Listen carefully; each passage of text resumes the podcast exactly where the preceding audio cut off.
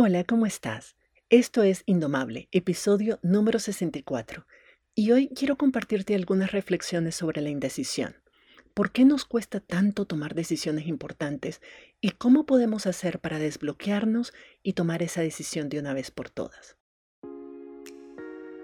Estás escuchando Indomable con Virginia Lacayo, con quien en cada episodio aprenderás a entender tu mente, a identificar tus creencias limitantes y a saber cómo manejar tus pensamientos y emociones para que realmente puedas tener el control de tu vida.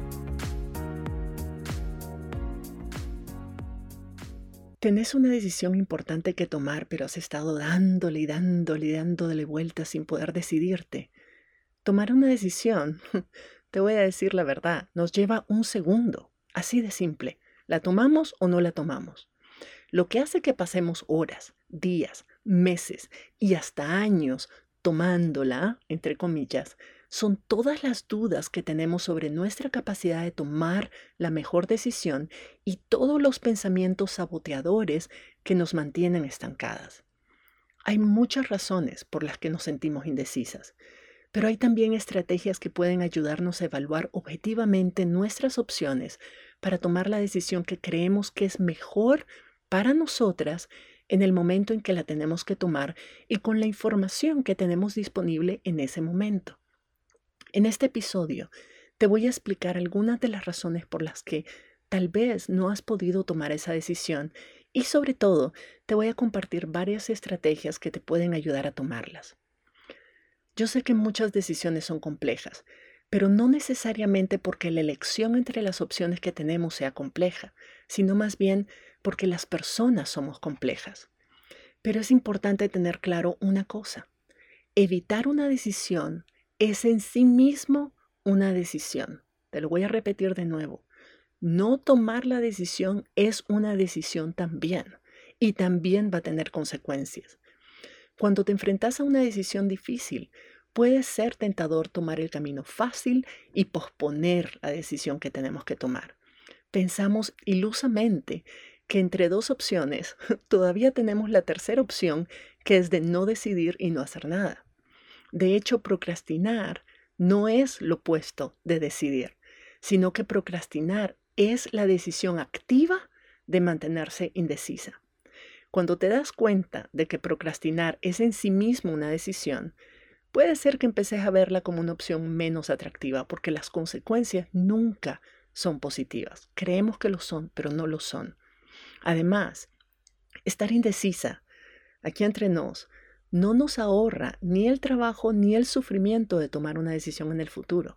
Simplemente multiplica ese dolor, repartiéndolo entre cada minuto del día, de cada mes, de cada año, que no estamos tomando decisiones.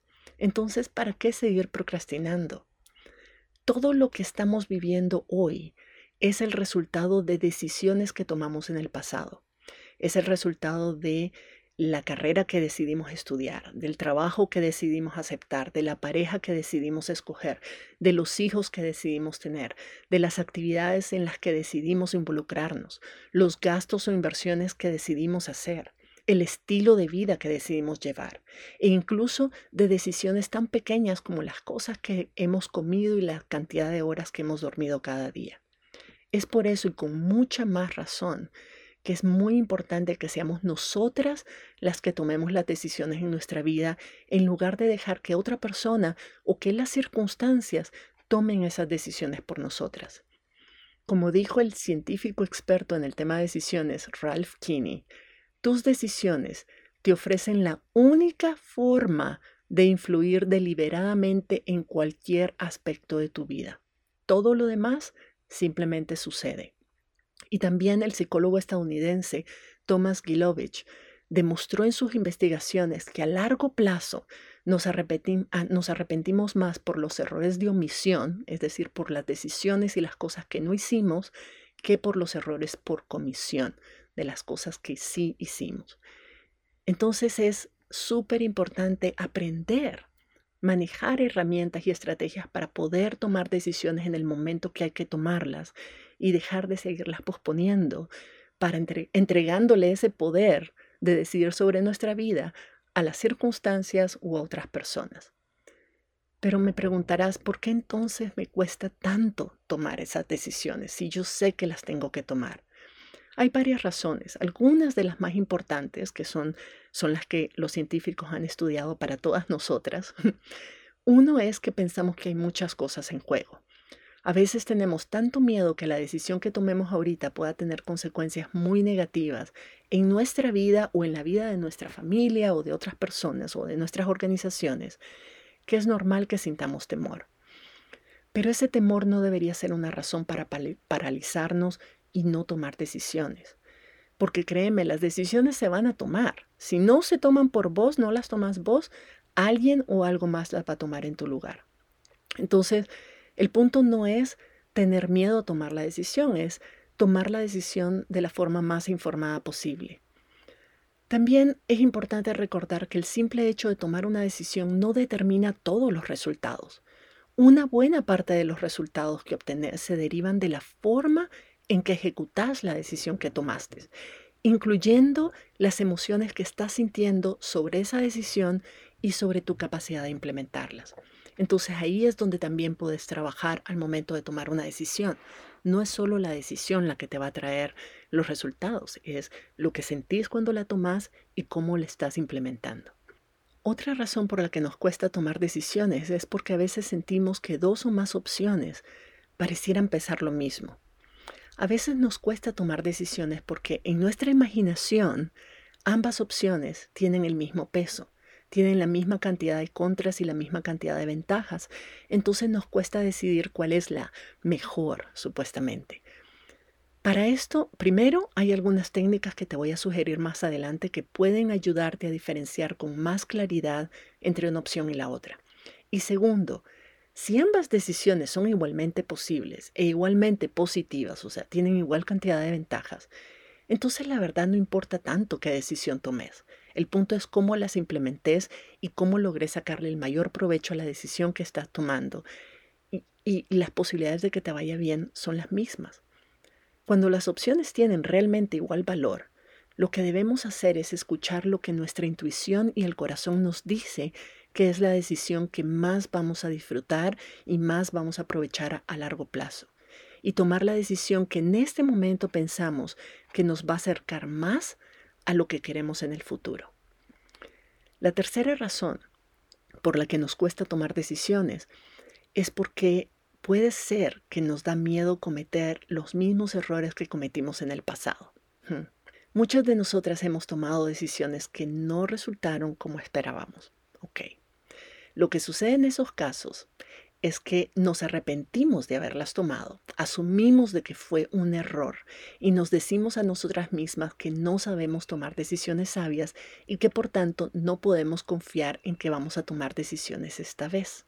Pero estos pensamientos son muy paralizantes y totalmente inútiles e innecesarios. La verdad es que todos los días estamos tomando decisiones, algunas conscientes y algunas inconscientes, pero las tomamos de todas formas. Y eso, solo ese hecho muestra de que sí tenés capacidad de tomar decisiones. Simplemente no estás confiando en que vas a tomar la decisión correcta esta vez. Pero si cambias la historia, si cambiamos la historia que nos contamos sobre decisiones pasadas y en vez de decirnos que nos equivocamos y que por tanto no somos de confiar, nos demostramos a nosotras mismas que tomamos la mejor decisión que podíamos haber tomado en ese momento y con la información que teníamos disponible en ese momento. Y que esa decisión, aunque no te dio los resultados que habías pensado, no significa que no haya sido la decisión correcta. Tu perspectiva sobre tu capacidad de tomar decisiones va a cambiar. Esa decisión, si lo pensas bien, independientemente del que haya o no llenado tus expectativas, te permite estar donde estás hoy. Te dio la experiencia y la sabiduría que tenés hoy y que es esencial para tomar las decisiones que tenés que tomar hoy. Entonces, hacer las paces con tus decisiones pasadas es muy importante para sentirte segura de tomar decisiones sabias el día de hoy. Y, y eh, pensalo, si volvieras al pasado y nada fuera distinto, si no tuvieras la información que tenés hoy, ni las condiciones y la experiencia que tenés hoy, probablemente tomarías la misma decisión, porque en ese momento creías que era la mejor decisión. Entonces, si volvés a pasado con la misma información, la misma experiencia, vas a seguir creyendo que es la decisión correcta. Y estoy segura de que lo fue, porque en ese momento era lo correcto para vos. Ahorita puedes tomar otra decisión, pero arrepentirte de decisiones pasadas no te va a ayudar a tomar una mejor decisión hoy. Lo que es importante que abraces la capacidad que tenías y darte cuenta cómo esa decisión que tomaste te permite hoy tomar mejores decisiones. Por último, otra de las razones muy comunes por las cuales nos cuesta tomar decisiones es porque estamos tratando de tomar la decisión bajo mucho estrés. Cuando estamos bajo estrés es mucho más difícil tomar decisiones sabias. Nos dejamos llevar por emociones como el miedo, la ansiedad, la incertidumbre, la impaciencia, la desesperación, la impulsividad. Muchas decisiones importantes que tenemos que tomar en la vida no son tan urgentes.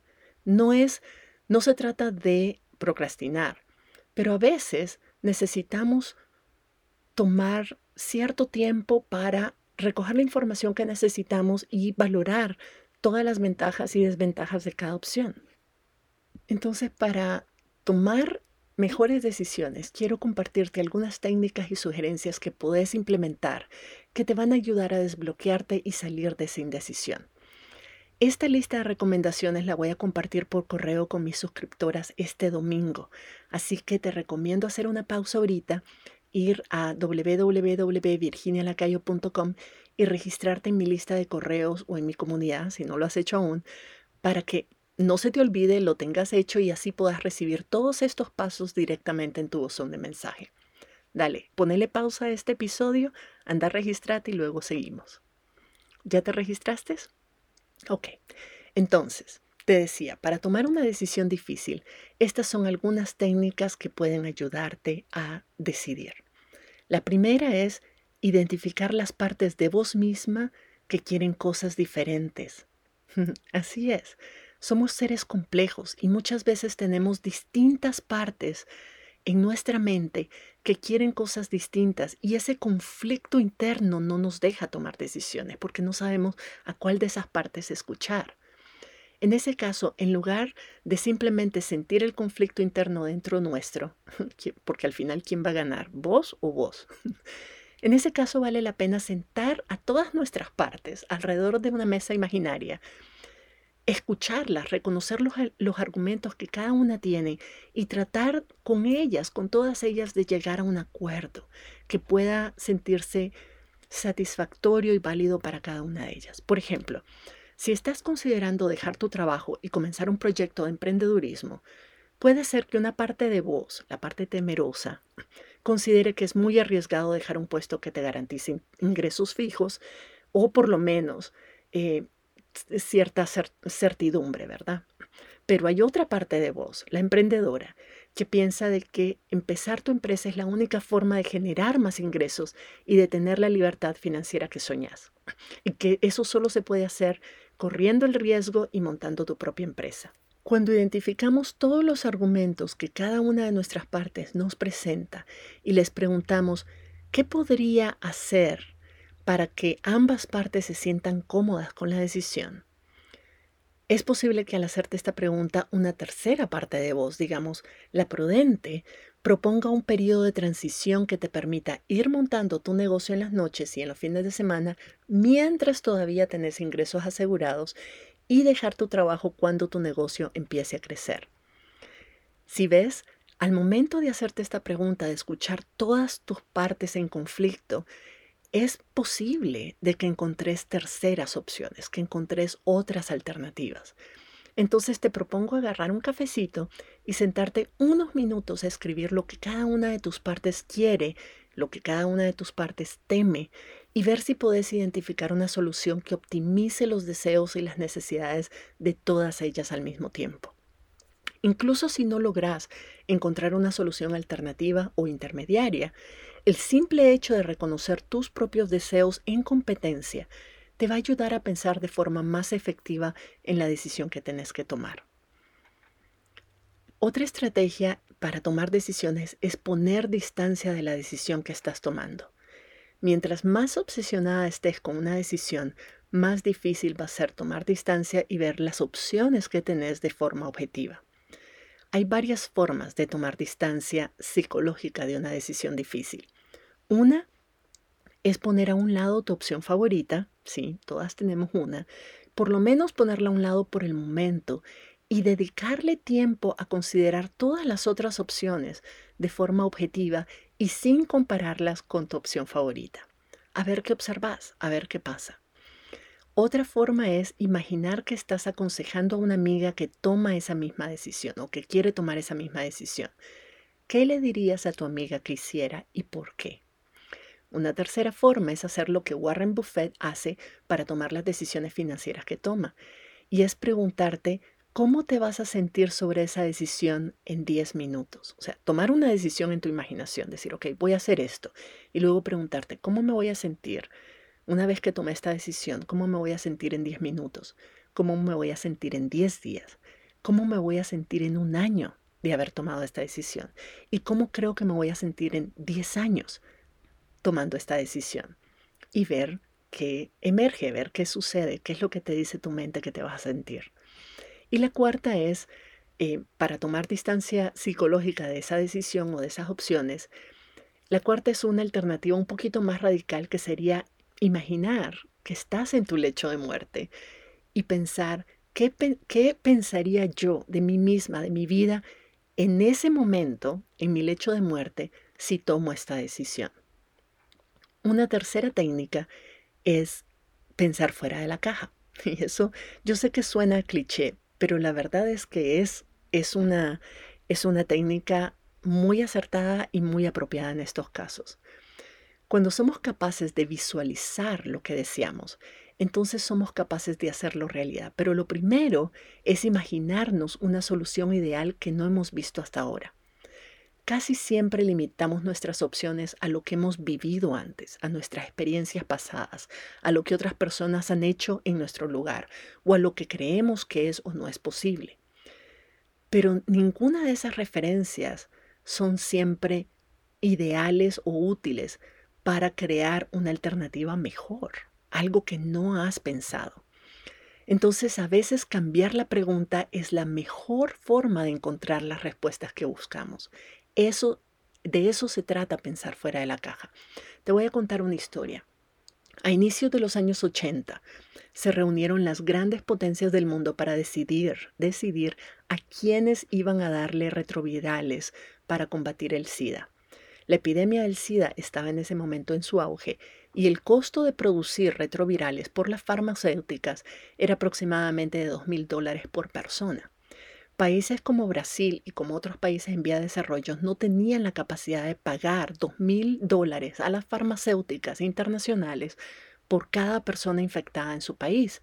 Entonces la pregunta que los gobiernos se habían hecho, que era ¿a quién vamos a priorizar? Que en otras palabras era ¿a quién vamos a dejar morir? ¿Verdad?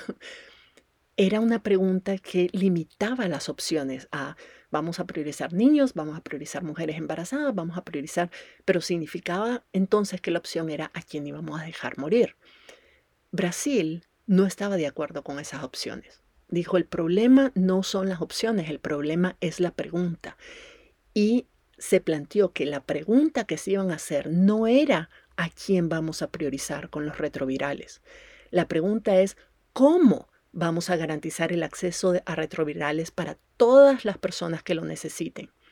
Y las respuestas que encontraron, solo cambiando la pregunta, fueron muy distintas a las que se habían planteado hasta ese momento. A partir de la nueva pregunta que Brasil se hizo, a partir de el, el pensar fuera de la caja, Brasil decidió, uno, no respetar los monopolios farmacéuticos y crear sus propios tratamientos retrovirales, y dos, involucrar a todo el país, el ejército, las escuelas, los hospitales, las iglesias, las ONGs, grupos de voluntarios, a todo el mundo para poder distribuir la medicina a todos los rincones del territorio. Entonces, adoptar una curiosidad, que, es la curiosidad que tenemos cuando éramos niñas, ayuda a activar la imaginación y a ver cosas que antes no veíamos. En una actitud juguetona, te sugiero preguntarte, ¿Qué otra cosa es posible? ¿Cómo puedo hacerme este, esta pregunta de una manera distinta? Si no tuviera miedo, ¿qué haría? ¿Qué otra alternativa hay entre las dos opciones que tengo ahorita? ¿Cómo puedo tener los beneficios de ambas opciones? Es lo que Brasil dijo. La pregunta no es a quién voy a priorizar, sino cómo hago esto accesible para todo el mundo. Y una pregunta, por ejemplo, de, que, puedes, que puedes hacerte es, si el tiempo, el dinero y otras personas no fueran un obstáculo, ¿qué decidiría yo hacer? Jugá con esas preguntas a ver qué viene a tu mente. Te aseguro que te vas a sorprender porque basta con cambiar las preguntas o hacernos preguntas distintas para encontrar soluciones y respuestas que no habíamos, eh, no habíamos visto antes. Y si por alguna razón tu adultez no te permite ya acceder a esa imaginación infantil, a esa capacidad infantil de ser curioso, imaginar lo que es posible, entonces busca una amiga que tenga esa capacidad, que sea súper creativa y que te ayude a ver qué otras opciones están disponibles para vos que vos no hayas visto hasta ahora. Una cuarta estrategia es hacer una lista de tus objetivos. Los objetivos son las cosas que querés que sucedan a partir de la decisión que estás tomando. Por ejemplo, si estás decidiendo mudarte de casa, pregúntate, ¿por qué necesitas tomar esa decisión? ¿Qué querés lograr tomando esa decisión? A lo mejor querés más espacio o querés un barrio más seguro o mejor acceso al transporte público o a la naturaleza o estar más cerca de tu familia. Hace una lista de todos los objetivos y eso te va a ayudar a ver cuáles son las opciones o cuáles de las opciones que tenés ahorita te van a ayudar a alcanzarlos de manera más fácil y más rápido. A partir de los objetivos que querés alcanzar, vas a poder valorar mejor no solo las opciones que tenés, sino también ver si esas opciones son realmente las mejores para lograr esos objetivos. A veces estamos tratando de decidir entre dos opciones y ninguna de ellas es realmente la correcta para satisfacer las necesidades que queremos llenar. Por ejemplo, una de mis clientes me pidió ayudarla a decidir entre dos relaciones afectivas que estaba iniciando. Ella había conocido a dos personas que le parecían atractivas y con las que podía comenzar hipotéticamente una relación romántica y entonces no sabía por cuál decidirse. Ninguna de las dos era realmente ideales para ella, pero ella sentía ese impulso, esa necesidad imperante de escoger una y empezar una relación ya. Cuando le pregunté por qué quería tomar esa decisión, ella me respondió que creía en la monogamia y que por tanto era importante que se decidiera por una sola persona. hasta ahí parece bien. Pero yo le aclaré que la pregunta no era por qué tenía que escoger entre dos personas, sino por qué quería ella decidir estar en relación con alguna de ellas. Entonces me dijo que lo que pasaba es que se sentía sola y que necesitaba tener alguien con quien contar, que la apoyara, que le hiciera compañía. Solo tener claras las razones de por qué ella estaba tan apurada en tomar una decisión le hizo a ella misma solita darse cuenta de lo que lo que ella realmente necesitaba era apoyo y compañía y no necesariamente una pareja romántica. Y sobre todo una pareja romántica con alguien que no era ideal para ella. Entonces se dio cuenta que si ampliaba su círculo de amistades y construía o fortalecía su red de apoyo, ella iba a sentirse mucho mejor, menos sola, menos desesperada por encontrar una pareja ya, iba a poder resolver esas necesidades sin tener que necesariamente involucrarse en una relación que no era viable. Toda la decisión cambió radicalmente cuando ella tomó conciencia de cuáles eran sus verdaderas razones y sus verdaderas necesidades para tomar esa decisión. Entonces te invito a preguntarte, ¿qué pienso yo que voy a conseguir al tomar esta decisión? ¿Qué es lo que realmente quiero o necesito? ¿Esta decisión me va a permitir alcanzar esos objetivos ¿O hay otras formas de lograr lo mismo? ¿Qué otras decisiones puedo o debería tomar primero? La quinta sugerencia o técnica para poder tomar decisiones es usar un sistema de evaluación para comparar las múltiples opciones. Annie Duke, que es autora del libro Cómo decidirse, recomienda considerar cada una de tus opciones por separado hacer una lista de los posibles resultados en caso de que tomes una opción y hacer un, más o menos un cálculo de la probabilidad de que ese resultado realmente ocurra. Muchas veces no queremos tomar decisiones porque nos da miedo una posible consecuencia, pero de que esa consecuencia realmente vaya a ocurrir, muchas veces es sumamente remoto y no nos atrevemos a tomar la decisión por una posible consecuencia que lo más probable es que no ocurra. Entonces, hacer una, evaluación objetiva de, a ver, eh, opción por opción, sin compararlas todavía, simplemente cada opción, decir cuáles son las ventajas, cuáles son las desventajas, cuáles son mis miedos, cuáles son las posibles consecuencias de esa decisión.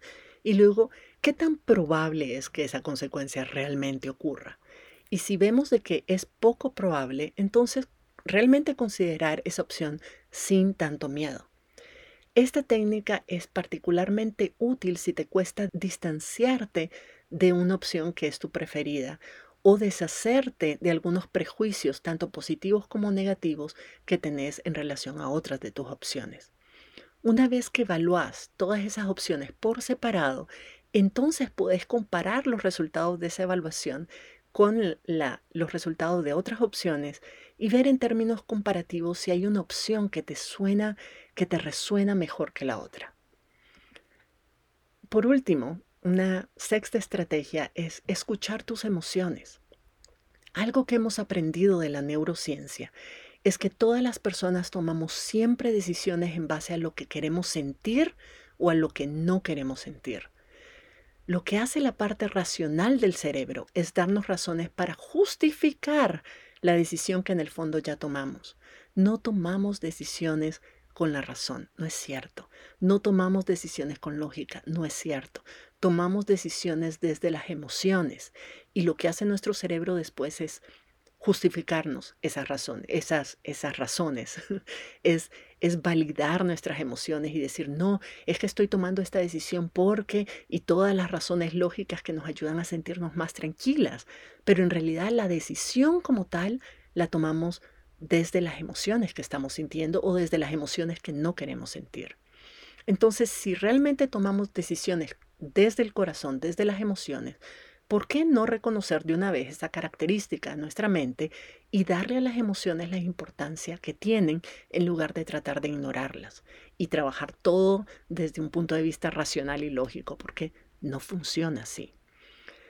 Para esto, un ejercicio que podías probar es escribir todo lo que se venga a tu mente sobre cada opción. Agarra una página en blanco para cada una de las opciones y escribí. Pregúntate ¿Qué sentís cuando estás escribiendo sobre esta opción? ¿Qué sentís cuando estás pensando sobre esta opción como una decisión válida, como una opción válida a decidir? Y cuando ya has terminado de escribir todo eso, decir, bueno, voy a tomar esta decisión. Si tomar esta decisión, ¿qué es todo lo que pienso? Todos los pros, todos los contras, lo que siento cuando estoy escribiendo sobre esta decisión. Y cuando hayas terminado, agarra esa hoja con todo lo que escribiste sobre esa opción arrugala y tirarle a la, tirarla a la basura. Y entonces pregúntate, ¿qué emociones siento cuando tiro esta opción a la basura? A veces las emociones más primitivas que tenemos, el miedo, la ansiedad, la incertidumbre, la duda, todas esas emociones dominan la forma en que estamos tomando las decisiones. Y cuando esto sucede, es más probable que tomemos las decisiones equivocadas. Entonces es importante entender qué, qué emoción estoy sintiendo cuando pienso en esta opción o cuando pienso en esta decisión. Tal vez esto te ayude porque una de las formas en que a veces eh, sugiero a mis estudiantes eh, uno de los ejercicios que les sugiero hacer para acceder a esas emociones, que son emociones más útiles que todas las emociones negativas, pero emociones útiles al momento de tomar una decisión, es preguntándoles, si tuvieras la certeza de que con cualquiera de las opciones te va a ir súper bien, ¿qué escogerías hacer? ¿Qué opción te parece más excitante, agradable o fácil de realizar en este momento? Esa pregunta es súper poderosa porque obliga a tu cerebro a pensar en las ventajas y en los aspectos positivos de cada alternativa, en lugar de enfocarte y quedarte pegada en, las, en pensando las desventajas y los miedos que te provocan. Y por último, una última sugerencia al momento de tomar decisiones es usar microdecisiones para vencer la inercia. Sobre todo una vez que escogimos lo que pensamos que era la mejor opción, el siguiente paso es actuar en consecuencia. Pero a muchas personas nos resulta muy difícil, incluso a veces imposible, empezar a, ejecutar lo que ya decidimos que íbamos a hacer. Una forma de salir de este dilema es dividir la decisión grande, general que tomaste, en una serie de micro decisiones. Por ejemplo, imagínate que después de pensarlo por un tiempo, decidís que querés comprar tu propia casita y dejar de estar pagando alquiler. Podés haberlo decidido, podés estar segura que es lo mejor y sabes qué es lo que realmente querés. Y aún así, sentirte paralizada y no hacer nada al respecto. Entonces, una decisión que tomamos pero que no ejecutamos es una decisión no tomada porque estamos constantemente dudando la decisión que ya tomamos. La mejor solución en este caso, una vez que tomas la decisión, es empezar a actuar. Y si es necesario, dividir esa gran decisión en una serie de micro decisiones. Por ejemplo, volviendo al tema de que decidís comprar tu casita, ¿verdad? Puedes comenzar por decidir la suma exacta de dinero que querés o tenés capacidad de invertir en la prima. Y a lo mejor un primer paso puede ser llamar a tu banco o llamar a una asesora financiera para que te ayude a tomar esa decisión. Una segunda decisión entonces sería decidir la zona en la que te gustaría vivir, el tamaño de la propiedad que necesitas, bueno, ese tipo de decisiones. Y también en este caso puedes considerar otros objetivos, de, tu lista de objetivos al tomar esa decisión, considerar otros objetivos como la distancia de tu trabajo, de la escuela, de la familia, la seguridad del barrio, la distancia de los parques o de los supermercados, opciones de transporte público. Ahí es donde empezás a decidir, a tomar decisiones tomando en cuenta todos los criterios que eran importantes para vos. Y por último, puedes decidir qué propiedades de las que están disponibles están dentro de tu presupuesto y clasificar las que respondan más a tus objetivos. Si ves, todas estas son micro decisiones que si vas tomando una por una, poquito a poquito, vas a ir implementando y ejecutando la decisión grande que ya tomaste y no dejar que la grandeza de esa decisión te abrume y no te permita actuar. Este es solo el comienzo del proceso. Pero para comenzar con este nivel de claridad, puede ser que eh, estas decisiones te ayuden a tener ese impulso de salir de la inercia y alcanzar esa meta grande. Entonces, para recapitular un poco todo lo que hablamos hoy, lo primero es comprender por qué te está costando tomar esa decisión. ¿Es por decisiones pasadas que tomaste y no te salieron bien? ¿Es por falta de confianza en tu capacidad de decidir qué es lo mejor para vos? ¿Es porque las consecuencias pensás que pueden afectar otras áreas de tu vida o a otras personas? ¿Es porque le estás tomando bajo presión y no te sentís en condiciones emocionales de ser objetiva? ¿Es porque ninguna de las opciones te gusta? ¿Es porque en el fondo ninguna de las opciones va a resolver el problema de fondo? Entender por qué estás evitando una decisión es el primer paso para desbloquearte y entonces pensar cómo sí podés tomarla. También es muy importante recordarte que evitar una decisión es en sí mismo una decisión. Puede ser muy tentador posponer tomar la decisión y esperar a ver qué pasa, pero no te engañes postergar esa decisión es también una decisión y probablemente sea la decisión equivocada. Entonces, recapitulando las sugerencias que te hago, primero, identifica las partes de vos misma que quieren cosas diferentes. Sé clara sobre qué partes de vos mismas quieren qué y trata de sentarlas en una mesa imaginaria y llegar a algún tipo de consenso entre ellas para que todas tus partes estén alineadas con la decisión que estás tomando. Lo segundo es crear distancia de la decisión. Imagínate que estás aconsejando a una amiga que, toma la, que está queriendo tomar la misma decisión o explora cómo te sentirías vos 10 días, 10 meses, 10 años después de tomar o evitar esta decisión que estás tomando. Lo tercero, pensá fuera de la caja, ya sea pensando con la inocencia y la creatividad de una niña o preguntándole a una amiga muy creativa que te ayude a ver otras opciones. Cuarto, hace una lista de tus objetivos. ¿Para qué estás tomando esta decisión? ¿Qué necesita esta decisión para ser exitosa? ¿Qué necesitaría alcanzar? ¿Qué necesitaría resolver? Mientras más claros y más detallados sean tus objetivos, más y mejores opciones se te van a ocurrir.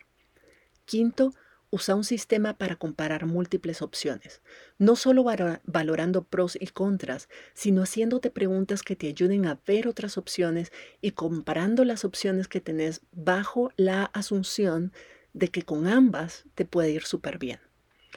Por último, escucha tus emociones. Aprende a escuchar tus emociones y sentimientos. Te va a ayudar a, a, darte indicadores de lo que realmente deseas y de lo que realmente estás dispuesta a ejecutar. Por muy sensata que te parezca una decisión, si en el fondo no es lo que querés o las emociones que te provocan no te impulsan a la acción, simplemente no lo vas a hacer. Y por último, una vez tomada una decisión, definí micro decisiones que puedes implementar desde ya, poquito a poquito, para salir de la inercia y avanzar con tu objetivo e implementar la decisión que tomaste. Espero que este episodio te sea de mucha utilidad. Te recomiendo salvarlo y volverlo a escuchar tantas veces como necesites cuando estés teniendo que tomar una decisión importante. También puedes compartirlo con otras personas que conoces porque la verdad es que todas necesitamos ayuda y perspectiva al momento de tomar decisiones y bueno, compartir este recurso puede traerte buen karma, uno nunca sabe. Y si quieres aprender a manejar tu mente y tus emociones para poder desarrollar confianza en vos misma y vivir una vida más asertiva y más auténtica, te invito a registrarte en mi lista de correos si no lo has hecho aún para recibir toda la información sobre futuros programas, cursos y oportunidades de trabajar conmigo en las que te pueda ayudar. Si no te has registrado aún, regístrate en mi página web virginialacayo.com y busca ahí mi comunidad o inscribirte en mi comunidad. Te espero por allá y nos escuchamos en la próxima. Si te gustó este episodio, puedes registrarte en el programa Indomable, la comunidad de desarrollo personal donde Virginia Lacayo te acompañará y te brindará herramientas que te ayudarán a transformar tu vida. Visita la página virginialacayo.com y regístrate para recibir contenido exclusivo.